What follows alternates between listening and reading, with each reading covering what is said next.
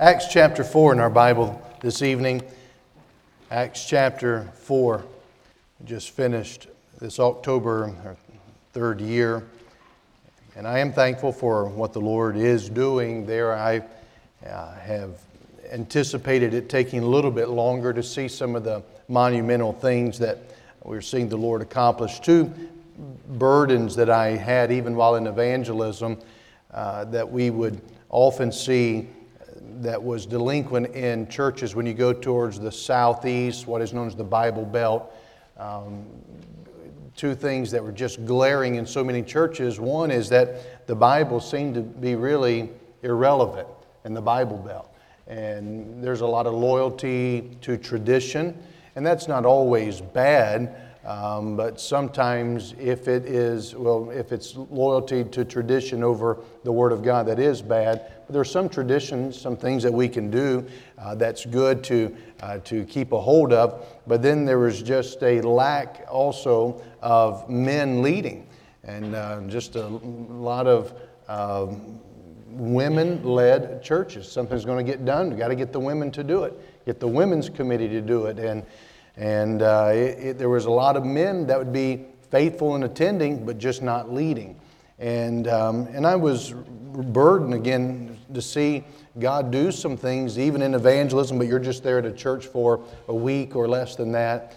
And then going to the church, uh, going to Canaan Baptist, I saw that it was really a need that was there as well. And I was just burdened about that. But it's been great to see the Lord begin to turn the tide, and m- much of what has uh, been accomplished has really been accomplished because of prayer. And we've seen, um, we started a men's prayer meeting Sunday morning at 8 o'clock. We have, we have Sunday school at 10.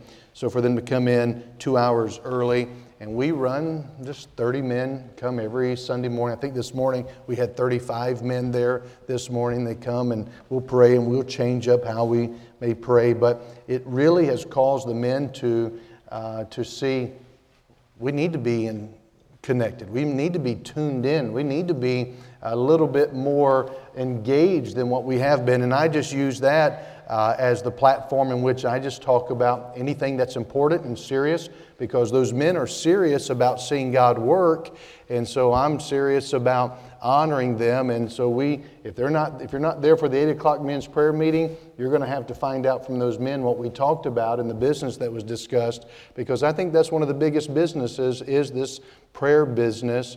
And God has begun to do some significant things. And then the Word of God has become very precious to the people, and, uh, and that has been a great encouragement. So it's been a, a real blessing. Today we had a family join, come on, a gentleman come on staff, and he had been a pastor for a number of years. He's retired from the Marine Corps, and uh, he uh, said he believed that God wanted him to come and work with me and under me, and he said, um, I am coming for no pay if you'll take me. And uh, first, when we began talking about it, I, I, I, knew I preached for him, and I knew of this gentleman, and I thought I don't really need to do a lot of vetting with this man and do a lot of uh, researching of his credentials and uh, his references. But then I thought I need to do it for the church's sake. I really need to just need to go down the road and find out everything I can about him.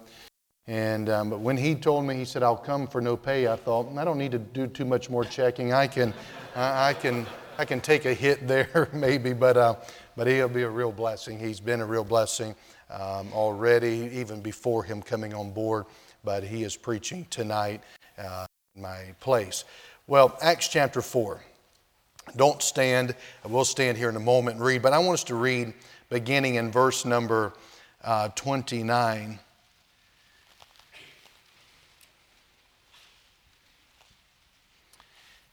The Bible says, and the people are expressing a desire and a burden. And now, Lord, behold their threatenings and grant unto thy servants that with all boldness they may speak thy word, by stretching forth thine hand to heal, and that signs and wonders may be done by the name of thy holy child Jesus.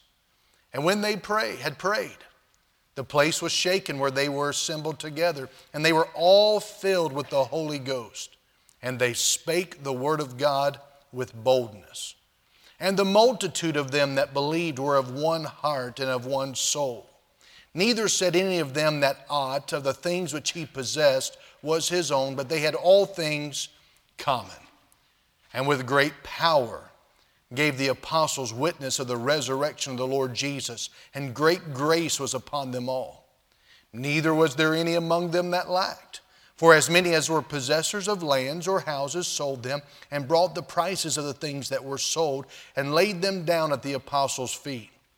And distribution was made unto every man according as he had need. And Joseph, who by the apostles was surnamed Barnabas, which is being interpreted the son of consolation, a Levite, and of the country of Cyprus, having land, sold it, and brought the money and laid it at the apostles' feet. It's just tremendous what we just read here concerning a church. And I, have been making, uh, trying to establish what I think is a Bible case, and I, have been calling it a case for church, uh, at church. You know, so often uh, we are trying to figure out the Christian life. And people are very zealous, and a lot of the ones who've impacted and shaped our revival theology have been those that have been really a help to us in trying to figure out the impetus and the uh, just the platform and even the path to living the abundant, victorious Christian life. But I, I think that there is a significant uh, failure on the part of many in helping us figure out the Christian life. And that is by minimizing, bypassing, undermining the local church. Listen, if you want to figure out the Christian life, figure out the local church. And we try to figure out the Christian life without figuring out the church, then we're going to run into frustration and there's going to be uh, a, a, great emptiness and, and void in that kind of life in which we live. The, the fact is that Jesus Christ lived 33 and a half years upon this earth, and the only institution he left behind was a local church. Local church is a big deal. Uh, you want to understand the concept of the Christian life. You want to understand the gauge by which you can, you can measure your Christianity. It's the church. You know, someone said to me, Well, the, the two great commandments love God and love others. What do you have to say to that? What I have to say to that is that is fleshed out through the local church.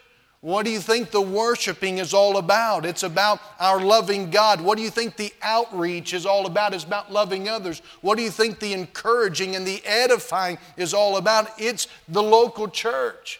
And here you find just a beautiful uh, uh, characteristic given to us uh, uh of the church. Here the people are recognizing hey, there's some that are kind of hostile towards our evangelism, and God, would you, would you do something? Would you, would you give us some boldness? And the Lord gave them what we all need and what they had before, and that is not human boldness, but the boldness of the Spirit of God, a fresh filling of the Holy Spirit. We find that they had uh, power. They experienced resurrection power. They had grace, great grace given to them. There were, they were very generous in their giving. They were unified. They had um, a right perspective and understanding of leadership. You know, the people were not um, trying to manipulate and manage everything. They understood how God operated through leadership. They trusted God, they followed leadership, and they made some major sacrifices. And the church is functioning the way God designed the church to function. It's just a, a tremendous picture. And we have Barnabas mentioned to us, one who made a, a great sacrifice, having land sold it, brought the money, laid at the apostles' feet, in verse number 37. Let's stand together, please, and, and let's read what I want us to draw our attention to tonight. I believe the Lord would have us to look at. Verse 37 ends with a period, but chapter 5 and verse 1 shows that the thought was not ended. But a certain man named Ananias with Sapphira, his wife, sold a possession and kept back part of the price, his wife also being privy to it, and brought a certain part and laid it at the apostles' feet. But Peter said, Ananias, why hath Satan filled thine heart to lie to the Holy Ghost and to keep back part of the price of the land? Whiles it remained, was it not thine own? And after it was sold, was it not in thine own power? Why hast thou conceived this thing in thine heart?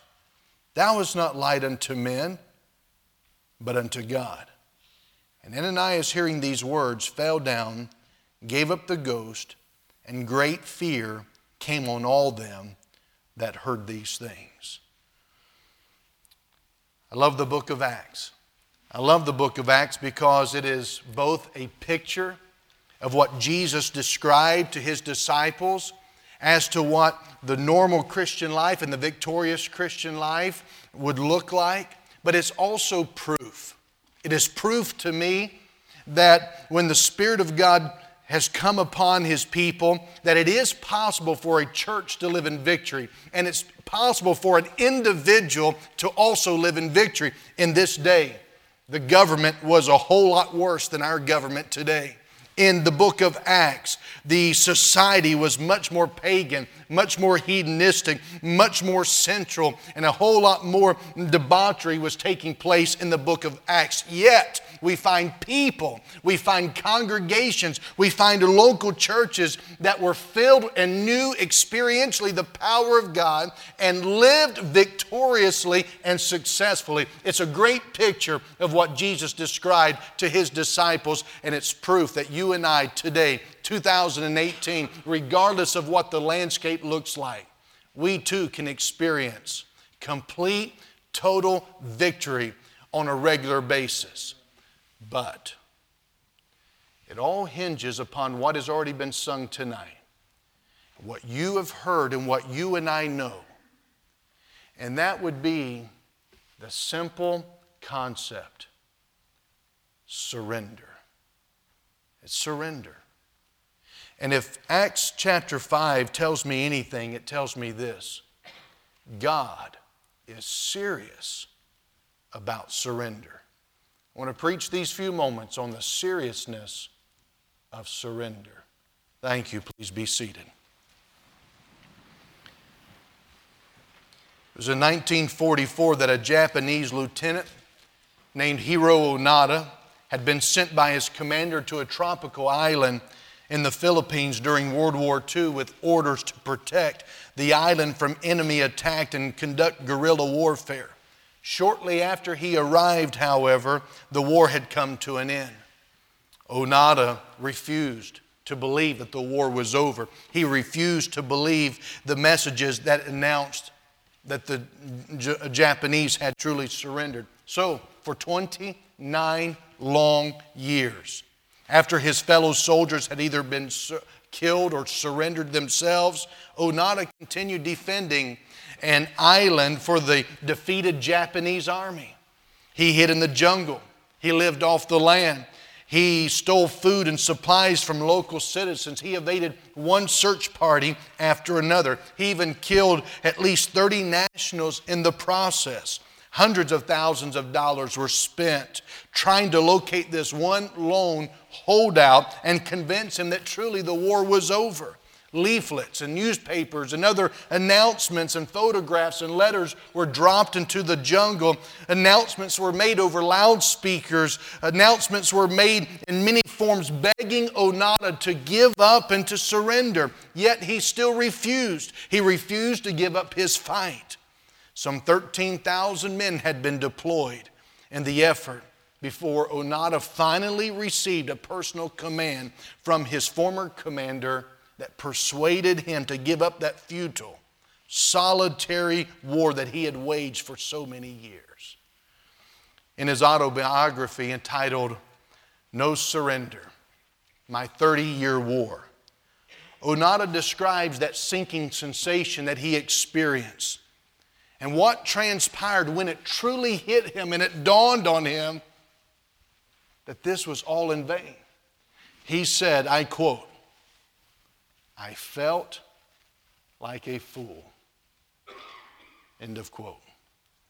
I want to tell you, whether you feel like it or not, we are fools to be children of the living God with the inheritance that we've been given and the promises that are at our disposal and to live a life that is holding out on God.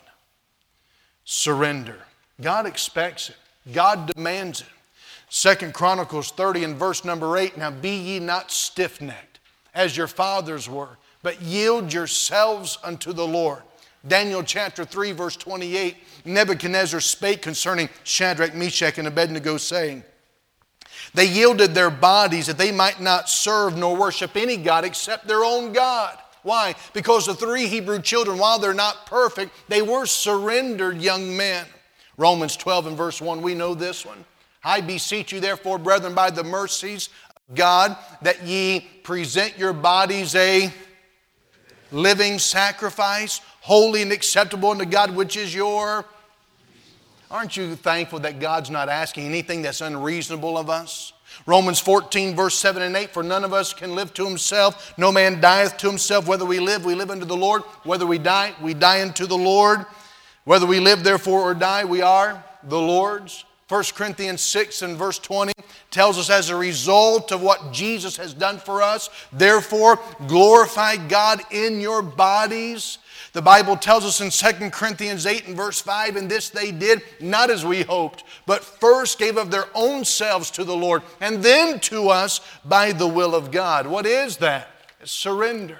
Surrender is the only right response that you and I can can uh, uh, uh, demonstrate to a God that created us and a God who owns us. Surrender. The Lord demands it. 150 years or so ago, Henry Varley said the words, The world is yet to see what God can do with and through and for and in a man who's wholly yielded and consecrated to Him. And it was the young D.L. Moody who said, By the grace of God, I'm determined to be that man. It's the only right response. A.W. Tozer said, The man who surrenders to Christ exchanges a cruel slave driver for a kind and gentle master whose yoke is easy and whose burden is light. You know, many times, even those of us who've heard the message of surrender, we know the concept of surrender. Perhaps we've given challenges and messages, and we speak often of the importance of surrender. But we tend to sometimes, I think, mm, jip the concept of surrender. We, we kind of rob it of its significance unless we truly understand what surrender is about. And part of the reason I believe we misunderstand surrender is because of how we tend to compare it to certain things. Sometimes a preacher may get up and preach a gospel message. If we're not careful, we say, well, that doesn't apply to me, and we, we tune out. You know, thankfully, I don't have to get saved again, so this one's not for me. Hope somebody else who needs to be saved gets saved. Sometimes when the message of surrender goes forth, we do the same thing because we think, I've done this one before. I can take you to the missions conference where I surrendered. I remember at the revival meeting where I surrendered. And many times people's testimony, it begins with, I got saved here and I surrendered here. And we make it into an isolated event. I surrendered there. I surrendered at this uh, revival meeting, opening meeting. I surrendered here at this particular camp. I mean, there's where surrender many times is confused. You know, there are some similarities of surrender to salvation. Salvation, it does require choice. In other words, no one will ever get to heaven someday and say, Well, I wonder how I got here. No, no one gets to heaven automatically. No one gets to heaven accidentally. It requires a choice on our part to understand the concept of the gospel, to choose to put our faith in the Lord Jesus Christ. But salvation, thankfully, is a one time event. There should have been more than just one amen on that one. Thankfully, it's a one time event. You know, I, I got married one time.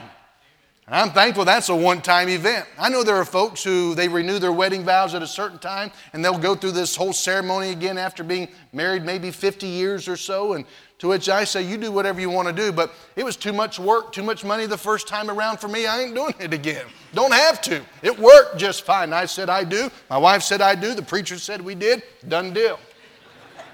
Salvation's a one time event. Surrender, it is not automatic.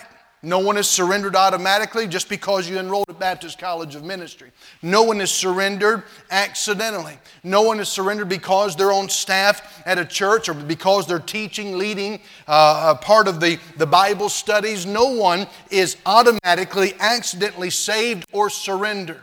Surrender too requires a choice on our part. But the difference, a glaring difference between salvation and surrender is that while salvation is a one time event, surrender is to be a daily event. His name was Saul. After he got saved, before he even got into discipleship class, he said, Lord, what will thou have me to do? And Jesus didn't tell him that he's going to be a great missionary, preacher, apostle, and write half the New Testament.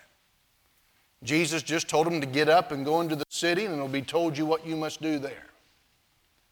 You know, surrender is a willingness to do anything that God wants you to do. Lord, what will thou have me to do? Are you willing to do anything that God wants you to do? Well, I'm willing to serve you as long as I I don't have to give up this. I will serve you as long as I can do this. I will serve you as long as I can keep this. That's not surrender. Surrender is a willingness to do anything that God wants you to do. And Saul said, Lord, what will thou have me to do? He's willing to do anything. And the Lord didn't tell him, I want you to become very well known, effective, and successful, and you're going to have all these things. And, and that wasn't even, even hinted at what the Lord had in mind for Saul. He just said, I want you to obey me. I want you to get up and go into the city, and then you'll find the next thing. And Saul obeyed. Surrender is willing to do anything, and it's obedient to God in everything. It is to be daily. Why? Because every day there's new opportunities. New opportunities, and there's new obstacles. You can surrender this morning in the service, but in need of being willing to do it again tonight and being determined to obey whatever God tells you tonight. And I guarantee you, tomorrow, if God gives you breath, there's going to be a new opportunity to serve God, but there's also going to be new opposition as well. And if we are going to just go accidentally down the path of the Christian life, we're not going to be willing to do anything and we won't be obedient to Him in everything. We must understand that surrender, it is a choice and it is to be complete. It's not to be in part. Andrew Murray, remember, was discussing the condition with others of what the need of the church uh, in his day. And it was said to him, it's absolute surrender to God. That's the one thing. And, and hence he wrote the book on surrender, absolute surrender. I want to say it's still the great need. I believe we talk about faith, and faith is that which pleases God. Without faith, it's impossible to please Him. But I believe the, the two areas that come underneath the umbrella of faith would be that of surrender and brokenness. It requires faith in Him, it pleases Him. But if we are trying to please Him, believe Him, trust Him, and not be all in, it's an impossibility. God demands you and I make the choice of surrender. God demands that we make the choice of continual surrender. God is serious about your surrender. And it's seen in this passage. This passage in Acts 5 tells us, I believe, God is serious about it. Here's a man, Ananias, and here's his wife, Sapphira. They saw God work. They saw and witnessed the moving of the Spirit of God. They were, would have said, Yes, it's true what happened. We were firsthand eyewitnesses. We saw it take place. And yet they still made the dangerous choice to not live a life of complete and total surrender. They lied and they died. God killed them. Now, I say that's serious. There are some who perhaps we think he's going to try to scare us into surrender. I'm not trying to scare anybody into surrender. I'm just trying to get us to see God's pretty serious about it. God is very serious about it. Jesus himself, according to Philippians chapter 2, was a surrendered man. God is serious. And we look at Ananias, and here's what you're going to find about him he was not a bad dude. Nowhere do you find that Ananias struggled with pornography. Nowhere do we find that Ananias was dealing drugs. Nowhere do you find that Ananias was listening to bad music. We don't find that he cheated on an exam. Ananias was a good man. But the fact is, there is a far cry difference between being a good man and a godly man. And that which I believe the reason God displays his seriousness about surrender here is because in Acts chapter 1, Acts chapter 2, Acts chapter 3, Acts chapter 4, the church is serious about revival. The reason why I think we have a whole lot more Ananias and Sapphiras in our congregations is because we have a whole lot more congregations who are not serious about God. I don't see this as a God that I've got to walk around hoping He doesn't see me. I see this as a God who is honoring the faith and the heart cry of His people who cried out in chapter 1, who's cried out in chapter 2, and chapter 3, and chapter 4. He cried out again for boldness. And God's just honoring people who are believing Him. They wanted revival, and God wants revival. God's the reviver. He wants to send revival. And here we find in chapter 4 this church displaying these wonderful characteristics, but chapter 5, verse 1 but a certain man. I was thrilled to hear of what God did here over the Christmas break with the program. I am encouraged by what God's been doing here as a result of the the Christ walk and the hour of prayer because it's been a, a, help and we've been the beneficiaries of it. And I've, I've been blessed to hear the reports of how God has blessed in regards to the land and, and, and the purchasing of the bus and all those tremendous testimonies where all you can say is, God did it. I want to say there's a danger for there to be, but a certain man a certain man. Are you afraid that God's going to kill somebody? That wouldn't be what I would be afraid of. Why then is God so serious about surrender? Number one, in verse 1, but a certain man named Ananias with Sapphira, his wife, sold a possession. And because of the word but, starting out with that, I want to say number one, I think God is serious about surrender because the absence of surrender, it disrupts God's power.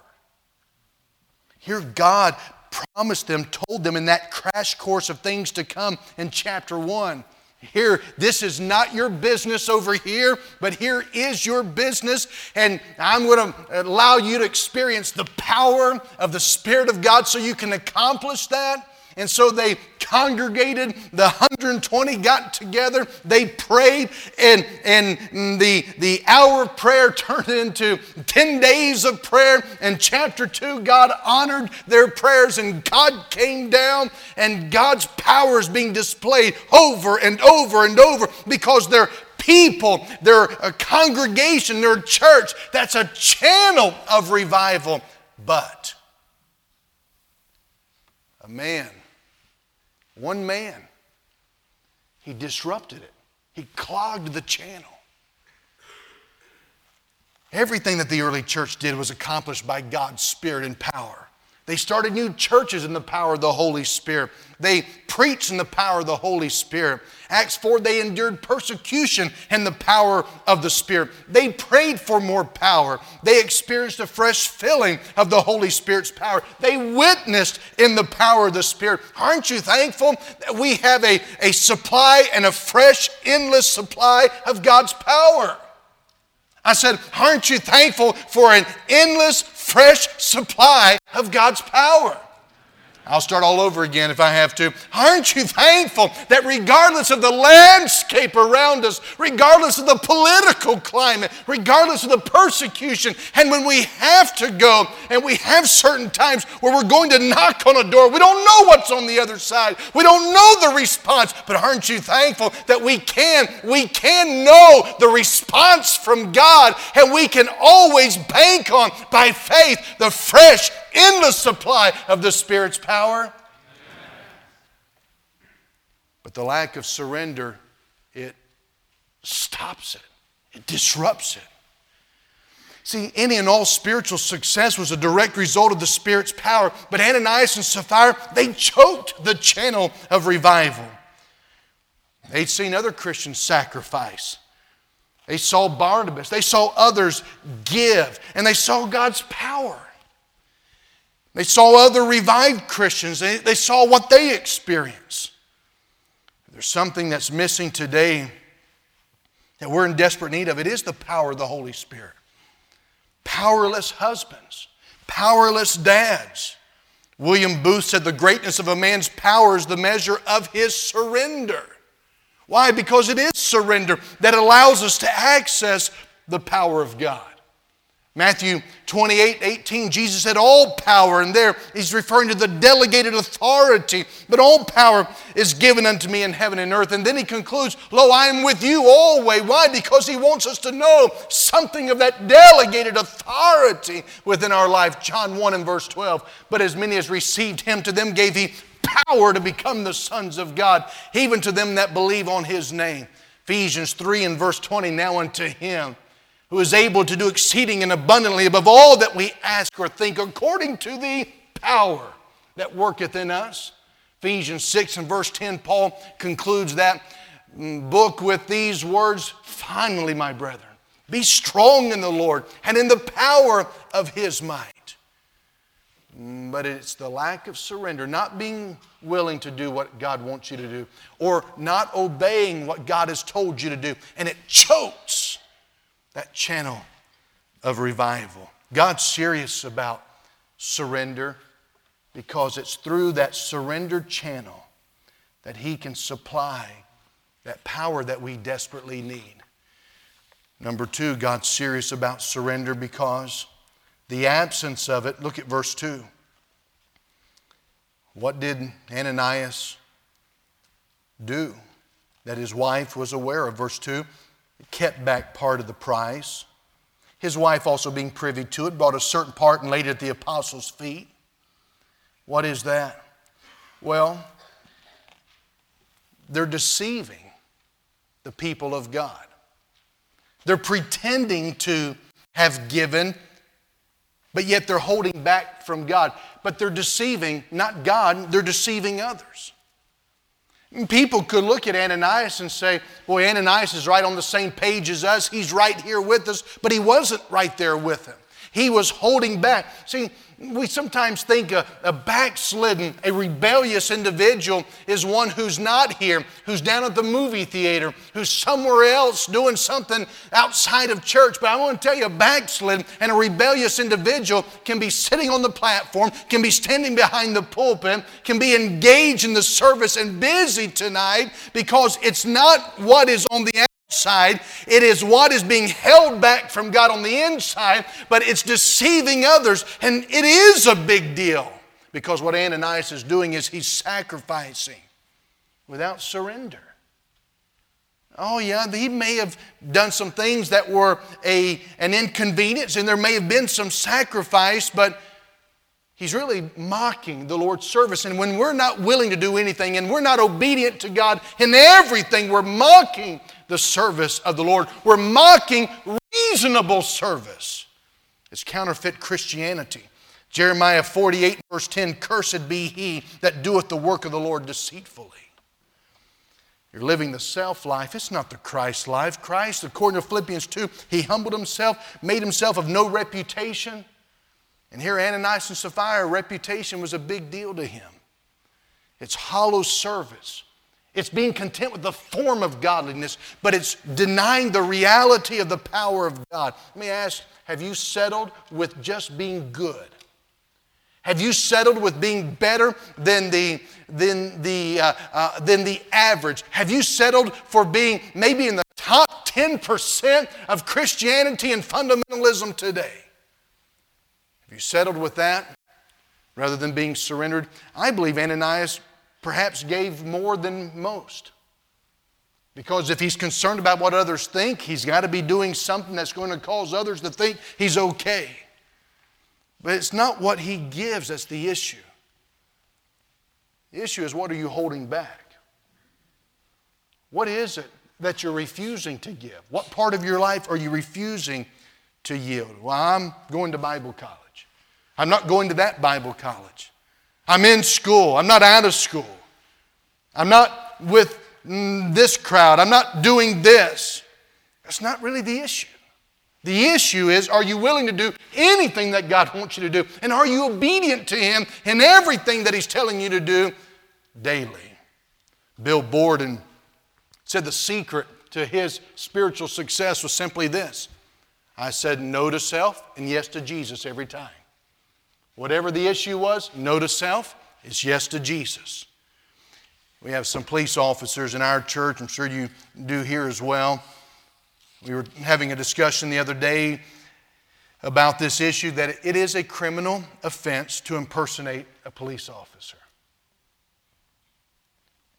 It's a criminal offense. And rightfully so. But I think God is telling us it's a crime in His eyes to impersonate one who's living the revived life when you're not. It's a criminal offense to God to pretend you're surrendered just because of where your mailing address might be, right in the middle of those on Revival Street. God takes it serious because you're choking the channel of revival. You're disrupting what God's trying to accomplish in a greater way. The God of the impossible is trying to work within our midst so that we can ha- him do the greater works and more people be drawn to him. But there may be one who's not willing to do anything and not obedient to him in everything, and they're disrupting God's power and they're deceiving other people. Number three, God's serious about surrender because the absence of surrender. Notice verse number three. But Peter said, Ananias, why hath Satan filled thine heart to lie to the Holy Ghost and to keep back part of the price of the land? God is serious about surrender because the absence of it, number three, it dethrones God. It dethrones God. It's casting down the preeminence of God. Peter saying to Ananias, why have you let Satan fill your heart? The same word fill that is used in Ephesians 5 and verse 18. The Holy Spirit influencing, the Holy Spirit leading us. And he's saying, Ananias, why would you allow the, the devil, why would you allow Satan, the deceiver, the destroyer, the one who is trying to disrupt and destroy what God is doing, why would you allow him to influence you? I believe it's quite a stark confrontation. Because I don't think many of us would ever say, Yeah, I'm listening to the devil today. No, we just think if we're not going to be surrendered today, we're just doing our own thing. But I really don't think the devil cares who you give credit to. As long as you're not willing to do anything God wants you to do and you're not obedient to God in everything that He tells you to do, I don't think that the devil's sitting there wringing his hands because you're not giving him credit. Because there's only two wills there's only God's will and the devil's will. And anytime you and I are not surrendered, then we are lining up with the devil. And it is the devil who is influencing. God is never influencing you not to trust him. God is not going to influence and encourage you to stick with being good and not be godly on the inside. God's not going to influence you that way. You're dethroning preeminence God. Oh, you're making God a priority by being here, but God's not wanting to be part of your priority in your Franklin uh, uh, planner list. God wants to have the preeminence. If you're going to make a list of those things that need to be done, God's not one of the things that you need to do. He's God. He wants you to be yielded to Him. Are you with me? Am I putting you to sleep? I'll chuck a shoe at you if I have to. Wake up. I used to take my glasses off. I can't do that anymore. I need my glasses or I'm going to fall off the platform. But so I can see who's sleeping now. I know you're not praying, so your head wouldn't be bobbing if you're praying, so stay with me. Preeminence of God. Where in your life have you been saying no to God? You've heard many times, no doubt, the the story of F.B. Meyer, who struggled in this area of surrender and the keys, holding on to the keys. And in that dream, God asked him to hand over those keys. What key might there be in your life? What are you holding on to? You may have given up everything. And remember, F.B. Meyer's a preacher. F.B. Meyer is, is, is, is uh, one who is uh, uh, teaching and preaching and knew the Bible. And preachers are not exempt from being surrendered tell you, the, the powerlessness in the pulpit is a refusal to, a result of the refusal to be willing to do anything and obedience to God in everything. I believe one of the great tragedies in our independent Baptist movement of folks trying to figure out how to have church today. This, this these trying to, to help uh, other churches in order that they might find success today in the midst of a changing culture. And there's a lot of ideas that float around, and everything that's new is not bad. But there is a great danger in trying to, to, to keep up and stay relevant with a changing society. And you know, you get a, a group that insists that they're old fashioned. We're going to stick with the old paths and the old fashioned way. And, and I probably would lean more to that crowd than, than, the, mm, than the crowd that's always trying to, to, to find relevance and the preacher wearing skinny jeans and, and his shirt hanging out. I don't think any preacher and skinny jeans ought to ever go in the same sentence together. Never. But, you know, some are just, we, we, we tend to, to fall in a ditch, one side or the other. We tend to react on almost anything. We just go from one ditch to another ditch. And, and balance is not trying to, to, to stay between the ditches, balance is just being biblical. Old fashioned to a lot of guys means we're not taking the wood paneling off the walls and we're not taking the shag carpets out and, and we're not doing any of those things. And I want to say old fashioned, and that's not what, is, what you're being taught here. You're being taught the Bible and Old fashioned could be Little House on the Prairie, and, but I want to tell you, you're being taught also that trendy is not what we're doing. Malls are trendy. And there's a lot of ideas out there today that they're trying to help churches be a church without being too churchy. That doesn't make any sense. It's like we're going to go to a restaurant. We, don't, we hope it's not going to be too much of a restaurant, you know? Well, that's just like going to McDonald's. And I'm, I'm going to tell you, there are some good guys that, that, that get, pre- they fall into the pressure and they get confused by, but what do we do? How are we going to reach people? How are we going to do this and how are we going to do that? And, and I want to tell you what solves a lot of that is just to get a hold of the power of God. Oh, but in order to do that, that's going to take a, something that you can't buy with money. And we can buy nice flyers and projectors, and we can do some programs.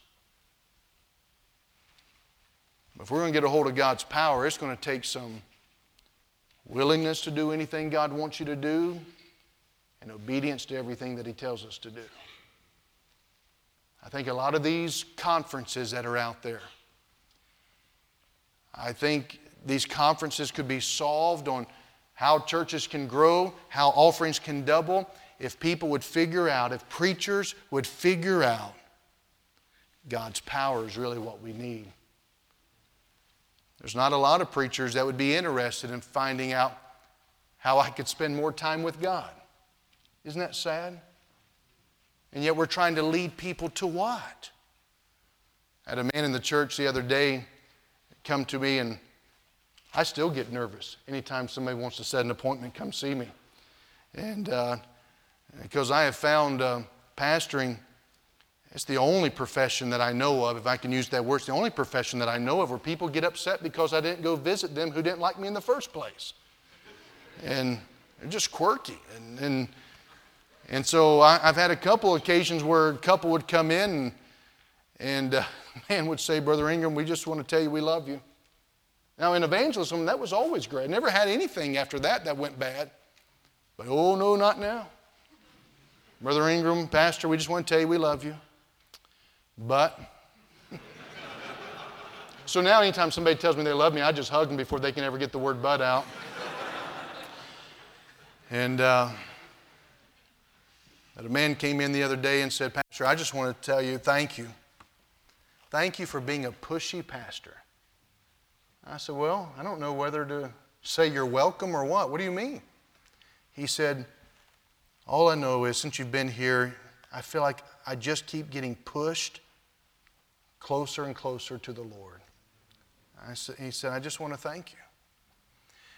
You know, somebody asked me, one of the deacons asked, we were talking, he said, Aren't you just thankful that at least so and so is coming? Aren't you just thankful at least they're here? And I said, No. No. Because I know the trap, how easy it is to fall in to just being good. I want to be content with what God is content with, and that is being all in. And we find the ease, if we're not careful, if we're not being deliberately influenced and filled with the Holy Spirit of God, we are influenced by Satan. And it dethrones the preeminence of God. Number four, and this is the last one. Look at verse four. Peter said, Whiles it remained, was it not thine own? After it was sold, this land, was it not in thine own power? Why hast thou conceived this thing in thine heart? Thou hast not light unto men, but unto God?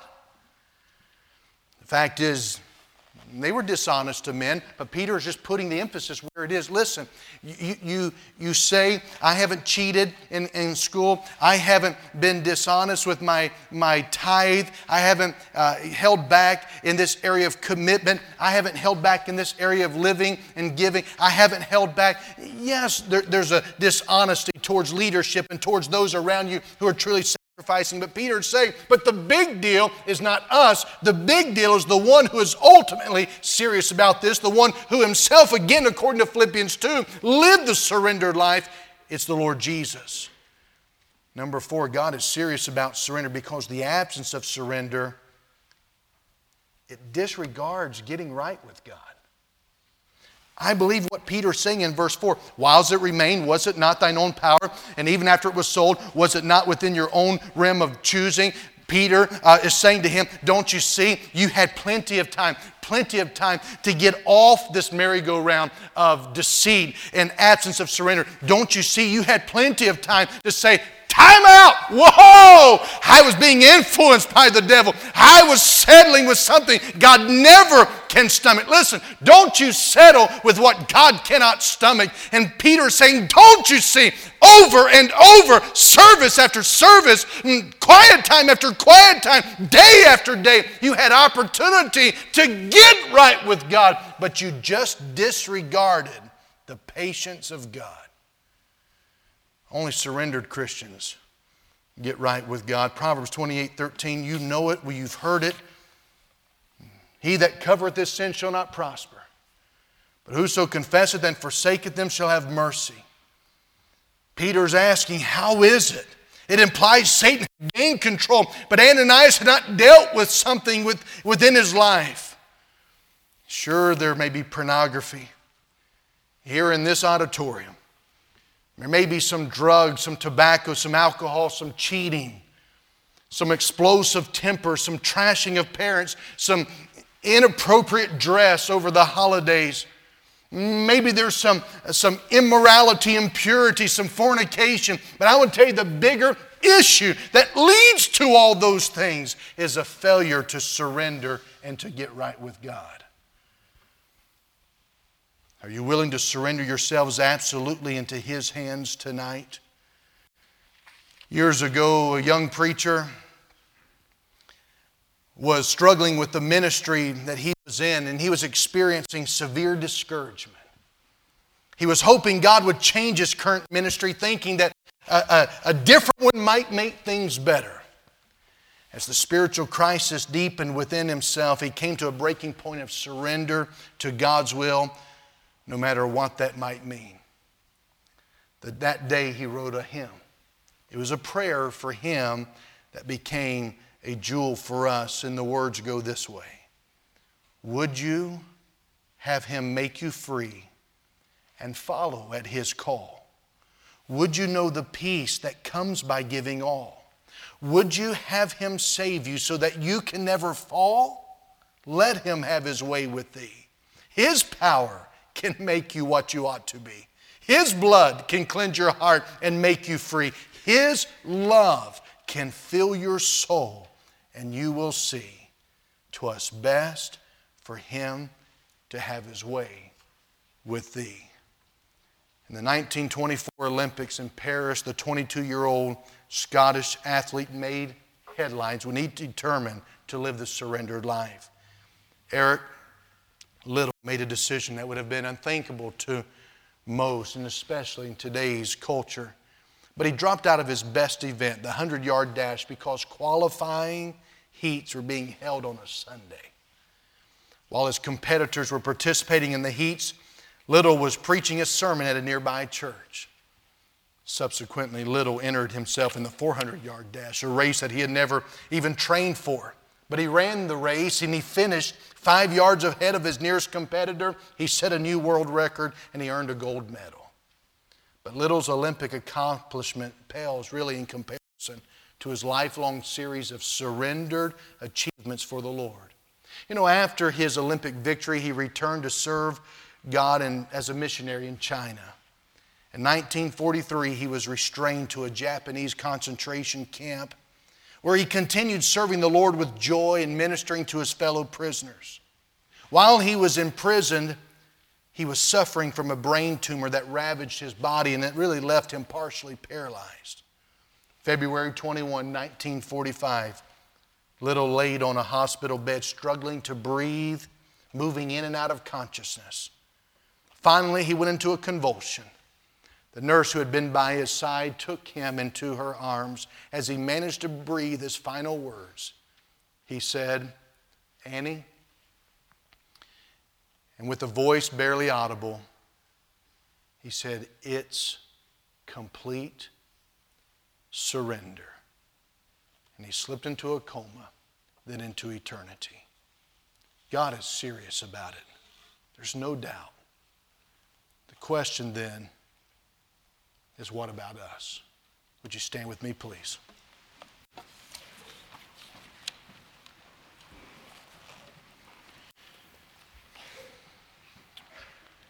Lord Jesus, I, I have quite a difficulty when I read of your humility and submission and faith to take upon yourself a form of me. And yet you lived a life of complete freedom knowing in reality the power, the same power that you provide each and every one of us here tonight. Lord, I pray that you would help us as we embark upon a new semester and, and many opportunities to see you do greater things. There may be greater trials, new obstacles, new dilemmas. There certainly will be new tests. But Lord, would you help us? Please help us to see the simplicity of the Christian life. Lord, may you help us also to, to understand. May you illuminate our hearts and minds and to get how gracious and how loving you truly are, even in this passage, and trying to protect a body, a local church who is set, who has set itself to be revived by you and stay in revival, and how you so graciously protect in order to provide revival blessing. And then help us to be very fearful and fall into, into the hands of a living God, but a certain man. And if there might be a certain man in this congregation, would you help him not to settle with being good tonight, but to get all in Maybe there was a surrendering this morning, surrendering last week. Lord, would you revive our thinking with this matter of daily living? Willing to do anything and obedient to you in everything, I pray. Do what only you can do. Do what needs to be done.